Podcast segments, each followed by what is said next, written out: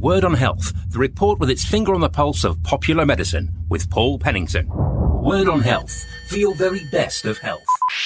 Every day across the UK, 31 people receive the news they're living with a form of neck or head cancer. The prevalence of head and neck cancers are increasing, yet public awareness has remained stubbornly low for over 20 years. Michelle Vickers is CEO of the charity the Head and Neck Cancers Foundation. Michelle, when we talk about head and neck cancers, what are we referring to? Well, cancers that are known collectively as head and neck cancers usually begin inside the mouth, the throat, and voice box, but they can also be in your salivary glands, your sinuses, or muscles and nerves in the head and neck, but those are sort of less common. I think most people think of things like brain tumours and things like that. It's not that.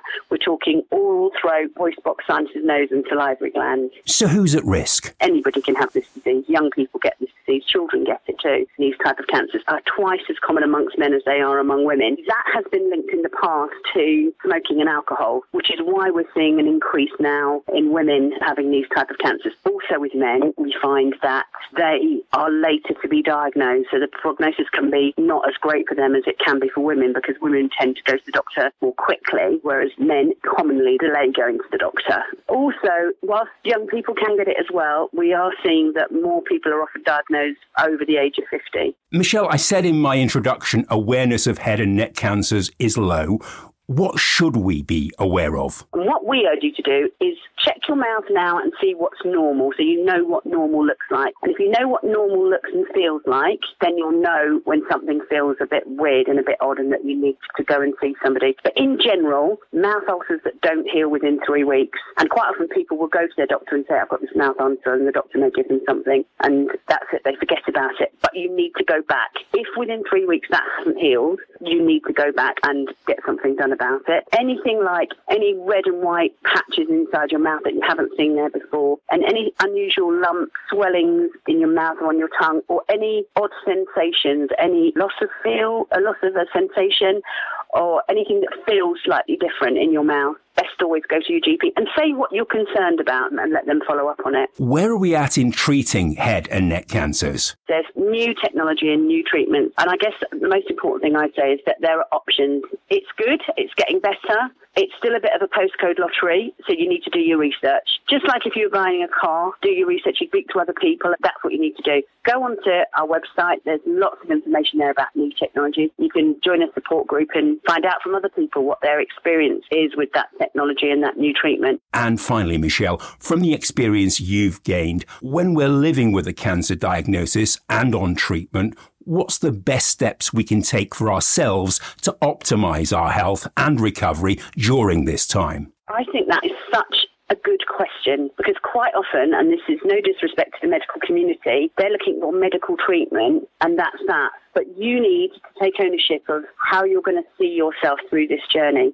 So I would say you need to manage your stress, look at some relaxation techniques and choose something that's suitable for you. Try and get some sleep. I know that's difficult, but you need to sleep while you're going through the treatment. You need to be the best you can be while you're going through your treatment and your diagnosis. Exercise regularly, eat well, speak to your dietitian. You're going to need to be eating well and keeping up your body weight. And then, this is the most important bit to me, you need to accept practical and emotional support. So ask for help or seek out a listening ear, join a support group and share your experiences. And the other thing to that I'd say is avoid environmental toxins. And by that I mean not just physical toxins like cigarette smoke and stuff like that. But I mean, surround yourself by positivity and look after your mental health as well as your physical health. My grateful thanks to Michelle Vickers. For further information on head and neck cancers, log on to our website, www.wordonhealth.com. Word on Health, for your very best of health. Anxiety disorders are a group of mental illnesses that cause constant fear and worry. Statistics show that around one in five of us at some point in our lives will live with or experience anxiety. One in ten will live with a disabling form of the condition to a point where it seriously affects their day to day functioning. The good news is anxiety disorders are treatable and the vast majority of people with an anxiety disorder can be helped. Dave Smithson is from the charity Anxiety UK.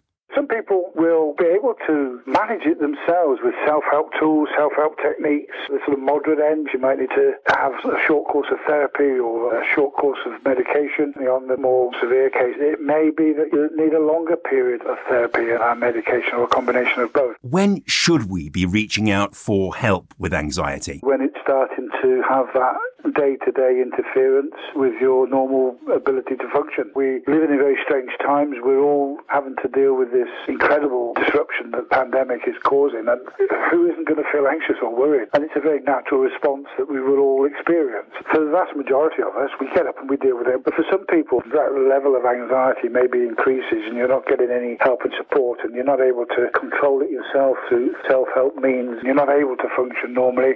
That's the time to reach out and get some professional help. I know there's been a major disruption to in person, face to face consultations.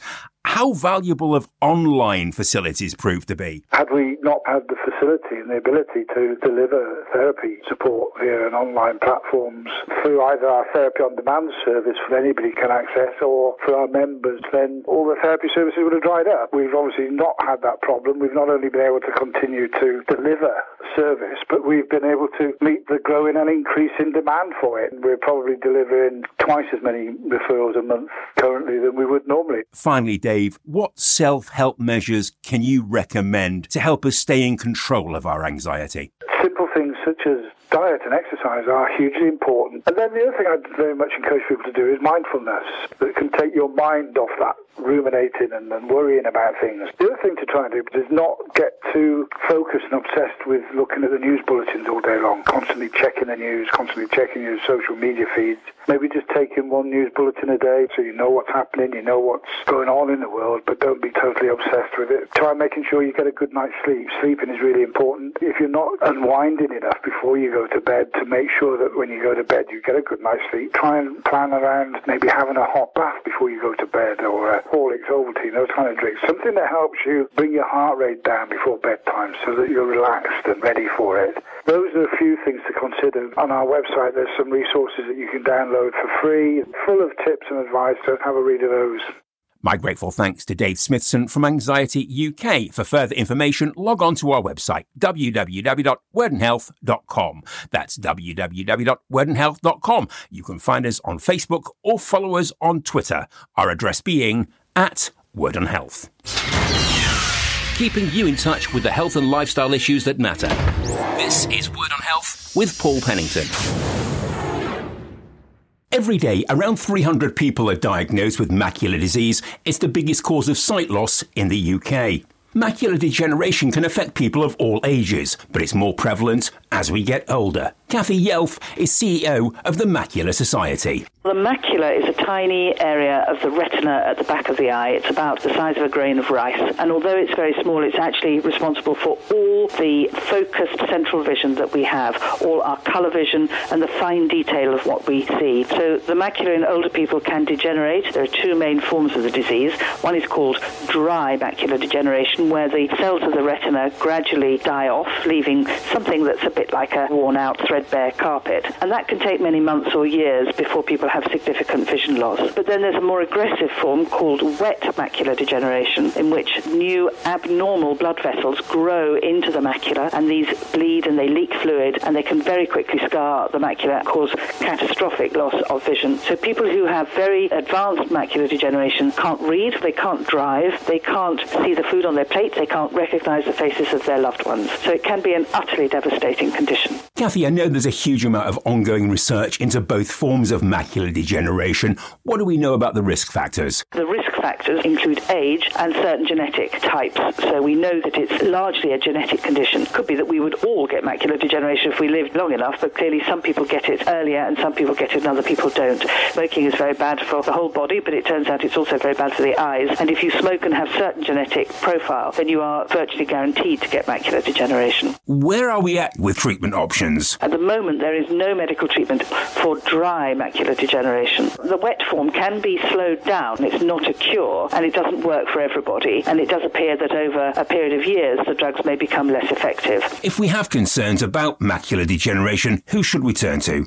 Your high street optometrist. And you should do that regularly. High street optometrists nowadays have very sophisticated, very often photographic and scanning equipment, and they are much better placed really to diagnose eye disease than your GP. So really everybody should have a regular appointment with their optometrist in their high street. Even if they don't need glasses, they need to go regularly, at least every two years, so that somebody can have a look at the back of your eye and see if there are any signals of any concerns. My grateful thanks to Kathy Yelf for further information on macular degeneration and links through to the Macular Society. Log on to our website, www.wordonhealth.com. That's www.wordonhealth.com.